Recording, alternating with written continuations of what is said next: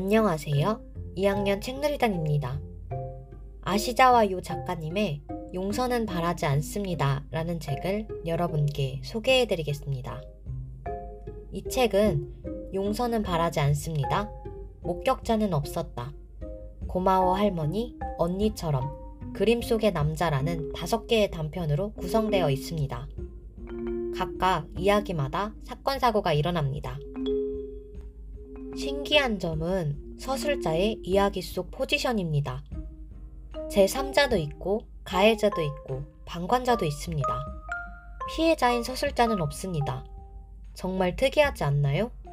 보통은 피해자의 입장에서만 서술하는데, 그리고 내면 묘사가 엄청납니다. 인간의 가장 깊숙이 숨겨진 부정적인 것을 건드리는 느낌이랄까. 그에 따라서 소름 끼치는 장면 같은 것도 나옵니다.